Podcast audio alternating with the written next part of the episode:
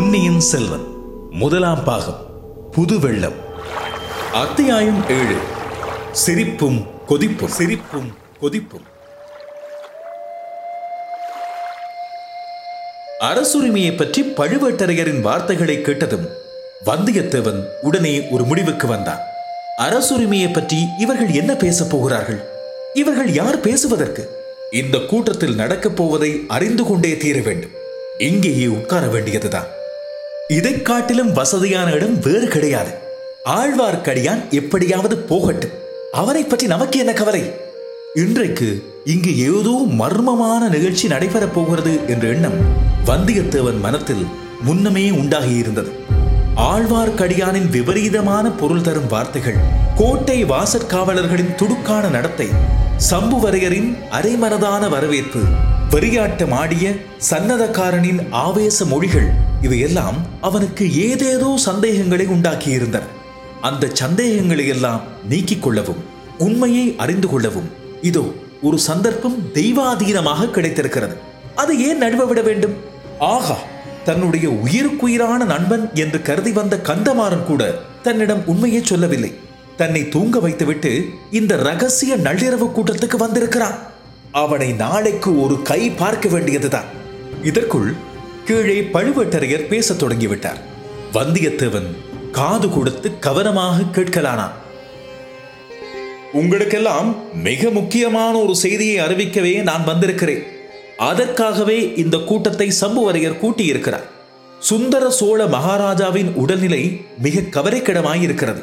அரண்மனை வைத்தியர்களிடம் அந்தரங்கமாக கேட்டு பார்த்தேன் அவர்கள் இனிமேல் நம்பிக்கைக்கு இடமில்லை அதிக காலம் உயிரோடு இருக்க மாட்டார் என்று சொல்லிவிட்டார்கள் ஆகவே இனிமேல் நடக்க வேண்டிய காரியங்களை பற்றி நாம் இப்போது யோசித்தாக வேண்டும் என்று கூறி பழுவேட்டரையர் நிறுத்தினார் ஜோசியர்கள் என்ன சொல்கிறார்கள் என்று கேட்டார் கூட்டத்தில் ஒருவர் ஜோசியர்களை போய் கேட்பானேன் சில நாளாக பின் மாலை நேரத்தில் வானத்தில் வால் நட்சத்திரம் தெரிகிறதே அது போதாதா என்றார் ஒருவர் பின்னர் பழுவேட்டரையர் கூறினார் ஜோசியர்களையும் கேட்டாகிவிட்டது அவர்கள் சில காலம் தள்ளி போடுகிறார்கள் அவ்வளவுதான் எப்படி இருந்தாலும் போல் பட்டத்துக்குரியவர் யார் என்பதை நாம் யோசித்தாக வேண்டும் அதை பற்றி இனி யோசித்து என்னாவது ஆதித்த கரிகாரருக்குத்தான் இளவரசு பட்டம் இரண்டு வருஷத்துக்கு முன்பே கட்டியாகிவிட்டதே என்று இன்னொரு கமலான குரல் கூறியது உண்மைதான் ஆனால் அப்படி இளவரசு பட்டம் கட்டுவதற்கு முன்னால் நம்மில் யாருடைய யோசனையாவது கேட்கப்பட்டதா என்று தெரிந்து கொள்ள விரும்புகிறேன் இங்கே கூடியுள்ள நாம் ஒவ்வொருவரும் நூறு ஆண்டுக்கு மேலாக நாலு தலைமுறையாக சோழ ராஜ்யத்தின் மேன்மைக்காக பாடுபட்ட பழங்குடியைச் சேர்ந்தவர்கள் என் பாட்டனாருக்கு தந்தை திரும்புறம்பியம் போரில் இருந்தார் என் பாட்டனார் வேளூரில் நடந்த போரில் உயிர் விட்டார் என் தந்தை தக்கோலத்தில் உயிர் தியாகம் செய்தார் அம்மாதிரியே உங்கள் ஒவ்வொருவரின் மூதாதையரும் இந்த சோழ நாட்டின் மேன்மையை நிலைநாட்டுவதற்காக உயிரை கொடுத்திருக்கிறார்கள் நம் ஒவ்வொருவருடைய குடும்பத்திலும் இளம் பிள்ளைகள் யுத்த கடத்தில் செத்திருக்கிறார்கள்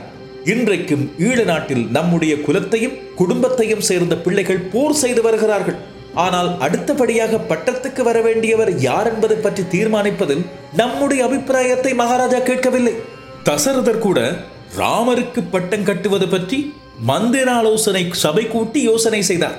மந்திரிகளையும் சாமந்தகர்களையும் சேனை தலைவர்களையும் சிற்றரசர்களையும் ஆலோசனை கேட்டார் ஆனால் சுந்தர சோழ மகாராஜா யாருடைய யோசனையையும் கேட்பது அவசியம் என கருதவில்லை நம்மை யோசனை கேட்கவில்லை என்பது சரிதான்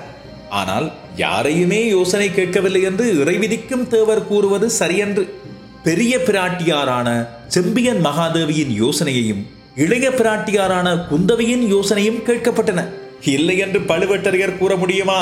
என்று கேலியான துணியில் ஒருவர் கூறவும் கூட்டத்தில் ஒரு சிலர் சிரித்தார்கள் ஆகா நீங்கள் சிரிக்கிறீர்கள் எப்படித்தான் உங்களுக்கு சிரிக்க தோன்றுகிறதோ நான் அறியேன் நினைக்க நினைக்க எனக்கு வயிறு பற்றி எறிகிறது ரத்தம் கொதிக்கிறது எதற்காக இந்த உயிரை வைத்துக்கொண்டு வெட்கம் கட்டி வாழ வேண்டும் என்று தோன்றுகிறது இன்று சன்னதம் வந்து ஆடிய தேவராளன் துர்க்கை பலி கேட்பதாக சொன்னான் ஆயிரம் வருஷத்து பரம்பரை ராஜவம்சத்தில் பிறந்த நரபலி வேண்டும் என்று சொன்னான் என்னை பலி கொடுத்து விடுங்கள் என்னுடைய குலம் ஆயிரம் ஆண்டுகளுக்கும் தொன்மையானது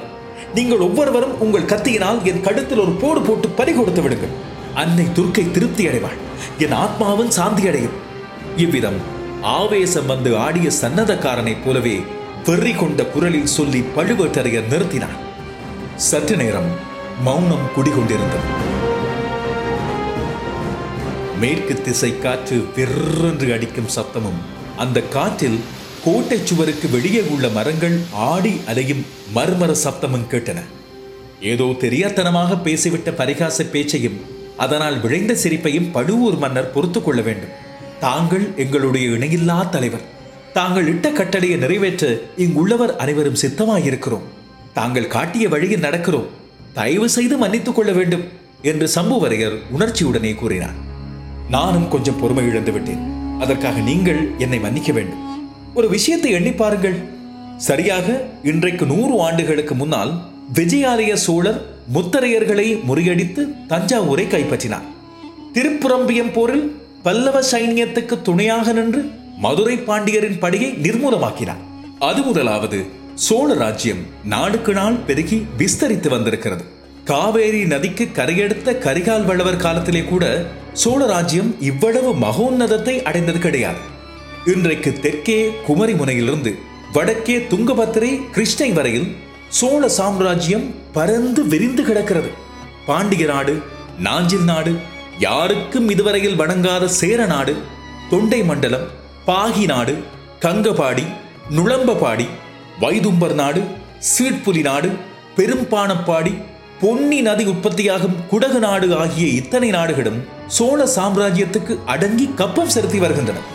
இவ்வளவு நாடுகளிலும் நம் சோழ நாட்டு புலிக்கொடி பறக்கிறது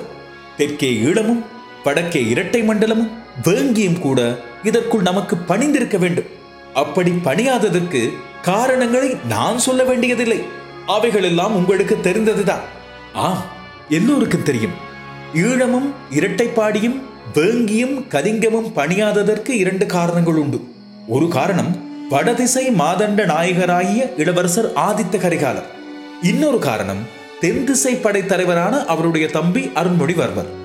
மணவரையர் கூறும் காரணத்தை நானும் ஒப்புக்கொள்கிறேன் சென்ற நூறாண்டு காலமாக இந்த சோழ நாட்டில் சேனாதிபதி நியமிக்கும் மரபு வேறாயிருந்தது பல யுத்தங்களில் ஈடுபட்டு அனுபவம் பெற்ற வீராதி வீரர்களையே படைத்தலைவர்களாகவும் மாதண்ட நாயகர்களாகவும் நியமிப்பார்கள் ஆனால் இப்போது நடந்திருப்பது என்ன மூத்த இளவரசர் வடதிசை சேனையின் சேனாதிபதி அவர் என்ன செய்கிறார் இரட்டை மண்டலத்தின் மீதும் வேங்கி நாடு மீதும் படையெடுத்து போகவில்லை காஞ்சிபுரத்தில் உட்கார்ந்து கொண்டு பொன் மாளிகை கட்டி கொண்டிருக்கிறார்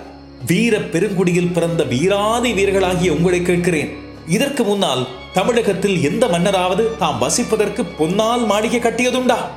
உலகமெங்கும் புகழ் பரப்பி இப்போது கைலாசவாசியாயிருக்கும் மதுரையும் ஈழமும் கொண்ட பராந்தக சக்கரவர்த்தி கூட தாம் வசிப்பதற்கு பொன் மாளிகை கட்டிக்கொள்ளவில்லை தில்லை பொன் பொன்கூரை வைந்தார் ஆனால் இளவரசர் ஆதித்த கரிகாலர் தாம் வசிப்பதற்கு காஞ்சிபுரத்தில் பொன் மாளிகை கட்டுகிறார் பல்லவ சக்கரவர்த்திகள் தலைமுறை தலைமுறையாக வாழ்ந்து பாரம் புரிந்த அரண்மனைகள் இவருடைய அந்தஸ்துக்கு போதவில்லையா பொன் இழைத்த அரண்மனை கட்டுகிறார் ரத்தினங்களையும் வைடூரியங்களையும் அப்பொன் மாளிகை சுவர்களில் பதிக்கிறார் கங்கபாடி நுழம்பபாடி குடகு முதலிய நாடுகளில் வெற்றியடைந்து கைப்பற்றி கொண்டு வந்த பொருளில் ஒரு செப்பு காசாவது தலைநகரில் உள்ள பொக்கிஷ சாலைக்கு அவர் இதுவரை அனுப்பவில்லை பொன் மாளிகை கட்டி முடிந்து விட்டதா ஆம் முடிந்து விட்டது என்று என்னுடைய அந்தரங்க உச்சர்கள் மூலம் அறிந்தேன் அத்துடன் சுந்தர சோழ மகாராஜாவுக்கு அவருடைய அருமை மூத்த புதல்வரிடமிருந்து கடிதங்களும் வந்தன புதிதாக நிர்மாணித்திருக்கும் பொன் மாளிகையில் வந்து சுந்தர சோழ மகாராஜா சில காலம் தங்கி இருக்க வேண்டும் என்று மகாராஜா காஞ்சிக்கு போக போகிறாரா என்று ஒருவர் கவலை ததும்பிய குரலில் கேட்டார் அத்தகைய கவலை உங்களுக்கு வேண்டாம் அப்படி ஒன்றும் நேராமல் பார்த்துக்கொள்ள நான் இருக்கிறேன் தஞ்சை கோட்டை காவலனாகிய என் சகோதரனும் இருக்கிறார் சின்ன பழுவேட்டரையன் அனுமதி இல்லாமல் யாரும் தஞ்சை கோட்டைக்குள் புக முடியாது என்னை அறியாமல் யாரும் மகாராஜாவை பேட்டி காணவும் முடியாது ஊலை கொடுக்கவும் முடியாது இதுவரையில் இரண்டு மூன்று தடவை வந்த ஊரைகளை நிறுத்திவிட்டேன் வாழ்க பழுவேட்டரையர்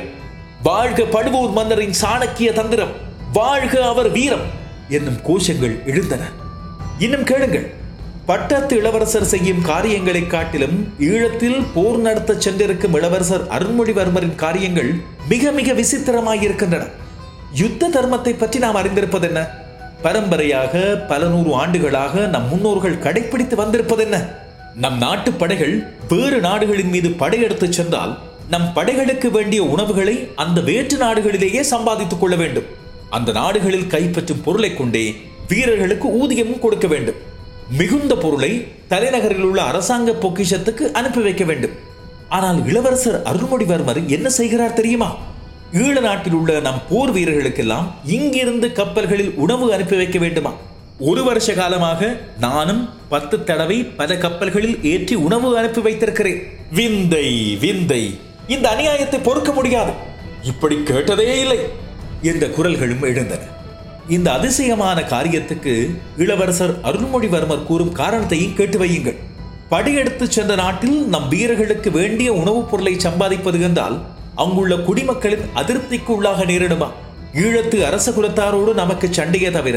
ஈழத்து மக்களோடு எவ்வித சண்டையும் இல்லையா ஆகையால் அவர்களை எவ்விதத்திலும் கஷ்டப்படுத்த கூடாதா அரச குலத்தாருடன் போராடி வந்த பிறகு மக்களின் மனமார்ந்த விருப்பத்துடன் ஆட்சி நடத்த வேண்டுமா ஆகையால் பணமும் உணவும் இங்கிருந்து அனுப்ப வேண்டுமா இச்சமயம்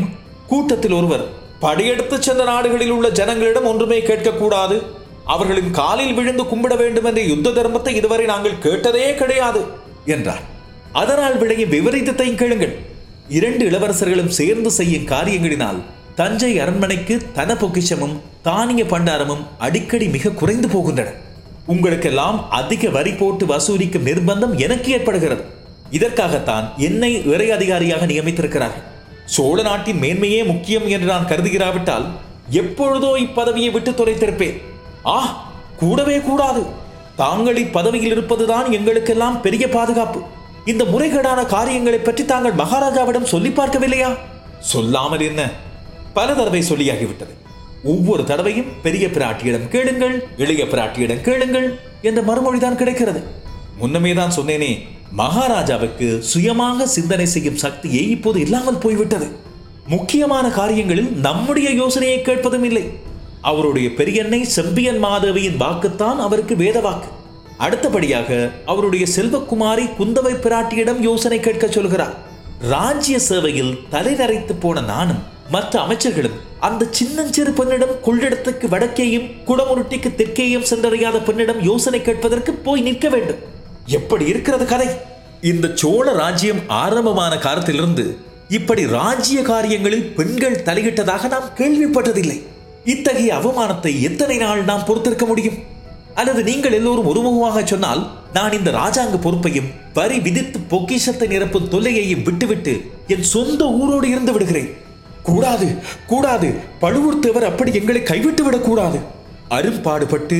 ஆயிரம் ஆயிரம் வீரர்கள் நாலு தலைமுறைகளாக தங்கள் ரத்தத்தை சிந்தி ஸ்தாபித்த சோழ சாம்ராஜ்யம் ஒரு நொடியில் சின்னாபின்னமாய் போய்விடும் என்றார் சம்புவரையர் அப்படியானால் இந்த நிலைமையில் என்ன செய்வது என்று நீங்கள்தான் எனக்கு யோசனை சொல்ல வேண்டும் அல்லி ராஜ்யத்தை விட கேவலமாகிவிட்ட இந்த பெண்ணரசுக்கு பரிகாரம் என்ன என்று நீங்கள்தான் சொல்ல வேண்டும் என்றார் பழுவூர் மன்னர் வந்தியத்தேவனின் பயணம் தொடரும் பயணம் தொடரும் பயணம்